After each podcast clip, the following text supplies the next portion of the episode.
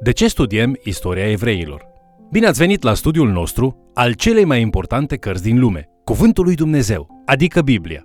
Pe măsură ce studiem prin Vechiul Testament, s-ar putea să începeți să vă întrebați dacă merită să petreceți atât de mult timp trecând în revistă istoria ebraică.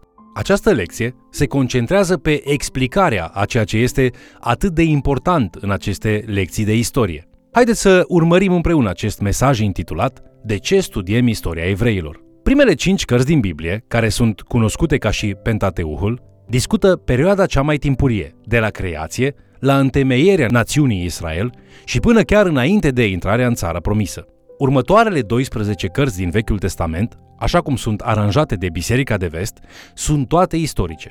Deci se poate spune că primele 17 cărți din Vechiul Testament sunt cărți istorice. Studiind aceste cărți, poți începe să îți pui următoarele întrebări. De ce să studiezi atât de multă istorie?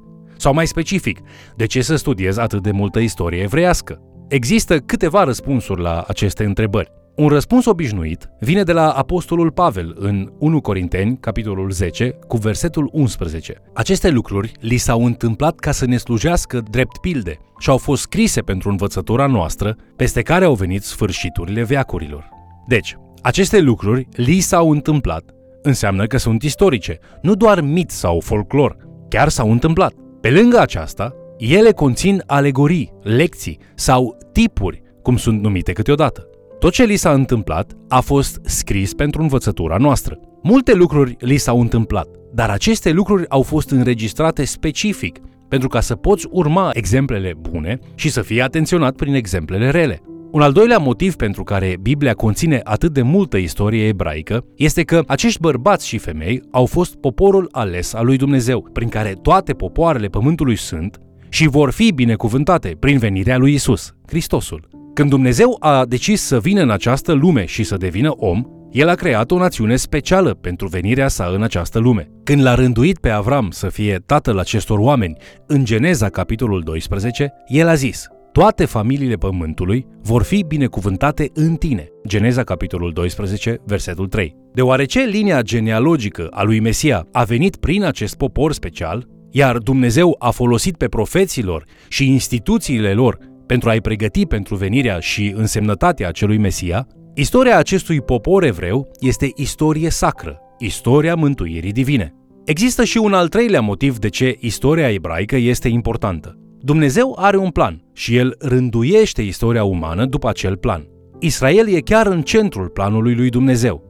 Dacă ești interesat de planul lui Dumnezeu cu privire la desfășurarea istoriei, ațintește-ți privirea la Israel și Țara Sfântă, căci totul va fi concentrat pe poporul evreu. Un al patrulea motiv care e legat de cel anterior vine din Zaharia, capitolul 8, care spune că într-o zi evreii vor fi iarăși mari profeți. E proclamat în mod profetic că 10 oameni vor apuca pe un iudeu de poala hainei și vor zice Vrem să mergem cu voi, căci am auzit că Dumnezeu este cu voi. Zaharia, capitolul 8, versetul 23. Deci, studiem istoria din Vechiul Testament pentru a învăța despre profeția biblică. Dacă studiezi profeția biblică, vei realiza că Israel e centrul profețiilor din Vechiul Testament. Ați văzut reîntoarcerea geografică a lui Israel în țara promisă. N-ați văzut însă reîntoarcerea spirituală a lui Israel la Dumnezeu. Veți vedea prevestiri arătând întoarcerea lui Israel la Dumnezeu. Chiar astăzi, vedem mulți din poporul ales al lui Dumnezeu care cred în Hristos și formează sinagogi mesianice. În Roman, capitolele 9 la 11, Pavel scrie că într-o zi tot Israelul se va întoarce la Dumnezeu și va realiza că Isus este Mesia cel promis. Deci un alt motiv de a studia istoria ebraică e că Dumnezeu încă n-a terminat cu Israel. Un al cincelea motiv de a studia istoria ebraică e pentru a descoperi istoria socială. Pe măsură ce înțelegi scripturile, dacă vrei să înțelegi poporul lui Dumnezeu la care aparții, trebuie să înțelegi câteva lucruri despre acest popor, unde trebuie să fie poporul lui Dumnezeu, unde trebuie să se îndrepte și care ar trebui să fie scopurile, valorile și aspirațiile lor. Pentru a înțelege aceste lucruri, trebuie ceva perspectivă cu privire la trecutul lor. Nu doar cu privire la poporul evreu al lui Dumnezeu, ci tot poporul lui Dumnezeu. Datorită tuturor acestor motive, cât și al altora, studiul cărților istorice din Vechiul Testament este important. O persoană dedicată studierii Bibliei trebuie să studieze istoria poporului lui Dumnezeu. Aduceți-vă aminte că istoria poporului evreu a început cu Dumnezeu. Conform Genezei, Dumnezeu e sursa acestora și a tuturor oamenilor. Conform Genezei, familia umană a venit în existență prin omul numit Adam. Studiați cu atenție acest popor special și ales în Cartea Geneza. Acest popor al lui Dumnezeu, special ales, a venit în existență prin trei patriarhi, Avram, Isaac și Iacov. Citim despre începuturile lor în Cartea Geneza. Când se termină Cartea Geneza, învățăm că acești trei patriarhi au crescut și au devenit 12 seminții. Aflăm că au ajuns în Egipt pentru a supraviețui unei foamete. La începutul cărții Exod, ceea ce apostolul Pavel spune în Galateni, capitolul 3, versetul 16 și 17, că a fost la 430 de ani, conform lui Exod, capitolul 12, versetele 40-41, aceste 12 familii deveniseră o mulțime. Această mulțime însă era un fel de gloată. Unul dintre primele lucruri de care Dumnezeu a considerat că au nevoie a fost un conducător. Dumnezeu pregătește ieșirea lui Israel din robia egipteană și în libertatea lui în țara promisă. Așa că Dumnezeu îl cheamă pe Moise și îl trimite să fie conducătorul acestei mulțimi. Această învățătură se găsește în Pentateuch, primele cinci cărți din Biblie. Pe măsură ce se desfășoară istoria, ei evoluează de la o mulțime nedisciplinată la o națiune responsabilă și organizată. Stabilesc și alte straturi de conducere și instituiesc legi adiționale care să-i ajute în creșterea ca și națiune. Aceasta e în contrast cu mentalitatea tribală pe care am văzut-o în studiul anterior despre Israel. Din păcate, îi găsim în locul greșit. Sunt în Egipt, dar Dumnezeu îi va elibera și îi va stabili în Canaan. Cartea Exod spune această istorisire. În cartea Numeri, Israel nu reușește să intre în Canaan pentru că se îndoiesc de abilitatea lui Dumnezeu de a-i folosi la biruirea armatei Canaanului și de a o da în mâinile lor. Când toată generația celor ce nu s-au încrezut în Dumnezeu a trecut, ei pregătesc noua generație să intre în Canaan, țara promisă. Cartea Deuteronom conține aceste pregătiri când Moise ține câteva cuvântări recapitulând istoria lor și legile, legământul și căile lui Dumnezeu. Cartea Iosua continuă din acest punct și în ascultare de îndemnurile lui Moise, din cartea Deuteronom, poporul evreu intră în cele din urmă în țara Canaan, sub conducerea lui Iosua. Așa cum cartea Numeri a fost un mesaj despre necredință, cartea Iosua este o carte despre credință. În Iosua aflăm că Israel intră cucerește și ia în posesie țara Canaan. Cartea Judecători este o legătură istorică între cărțile Iosua și Samuel. Cartea Judecători acoperă o perioadă de secole, când conducători, numiți judecători, sunt ridicați în mod spontan de Dumnezeu să le libereze pe Israel în timpul ciclurilor de credință, păcat, pedeapsă, pocăință și eliberare. Pe toată perioada conducerii judecătorilor, copiii lui Israel trec printr-o tranziție. La sfârșitul lui Deuteronom, Moise îi îndeamnă să-l pună pe Dumnezeu pe primul loc. Iosua face același lucru la sfârșitul cărții Iosua. Poporul ia o hotărâre și spun, îl vom pune pe Dumnezeu pe primul loc. Vom sluji Domnului. În cartea judecători însă, observăm că de-a lungul veacurilor, de șapte ori se abat de la acea poziție. De fiecare dată când deșuiază, Dumnezeu ridică un dușman care îi cucerește și îi robește. După ce sunt robiți de acești cuceritori, variate perioade de timp, ei experimentează o trezire spirituală. Când strigă către Dumnezeu după eliberare, Dumnezeu ridică un judecător să salveze națiunea. Judecătorii sunt izbăvitori care conduc, așa cum a fost Moise când i-a scos din Egipt. După judecători, găsim cărțile istorice 1 și 2 Samuel. Ajungând la timpul lui Samuel, vedem că Dumnezeu vrea să fie împăratul lor. Voia lui Dumnezeu pentru guvernul lor este ceea ce mulți au numit teocrație, adică Dumnezeu conducând poporul. Pentru aceasta, tot ce avea nevoie Dumnezeu era de un profet sau preot, ca și Moise, care să urce pe munte și să mijlocească la Dumnezeu pentru popor, apoi să coboare de pe munte și să spună cuvântul lui Dumnezeu poporului. Dumnezeu avea de asemenea nevoie ca această persoană să fie un profet când cobora muntele și le vorbea în numele lui Dumnezeu. Dumnezeu îl ridică pe Samuel ca acest fel de conducător, profet preot. Pe măsură ce Samuel îmbătrânește însă, bătrânii poporului în 1 Samuel capitolul 8 cu versetul 5 merg la Samuel și îi spun Iată că tu ești bătrân și copiii tăi nu calcă pe urmele tale. Acum pune un împărat peste noi să ne judece, cum au toate neamurile. Samuel e necăjit, dar Dumnezeu îi spune în versetele 7 și 9 Nu pe tine te leapădă, ci pe mine mă leapădă, ca să nu mai domnesc peste ei. Ascultă-le glasul, deci, dar înștiințează-i și fă-le cunoscut dreptul împăratului care va domni peste ei.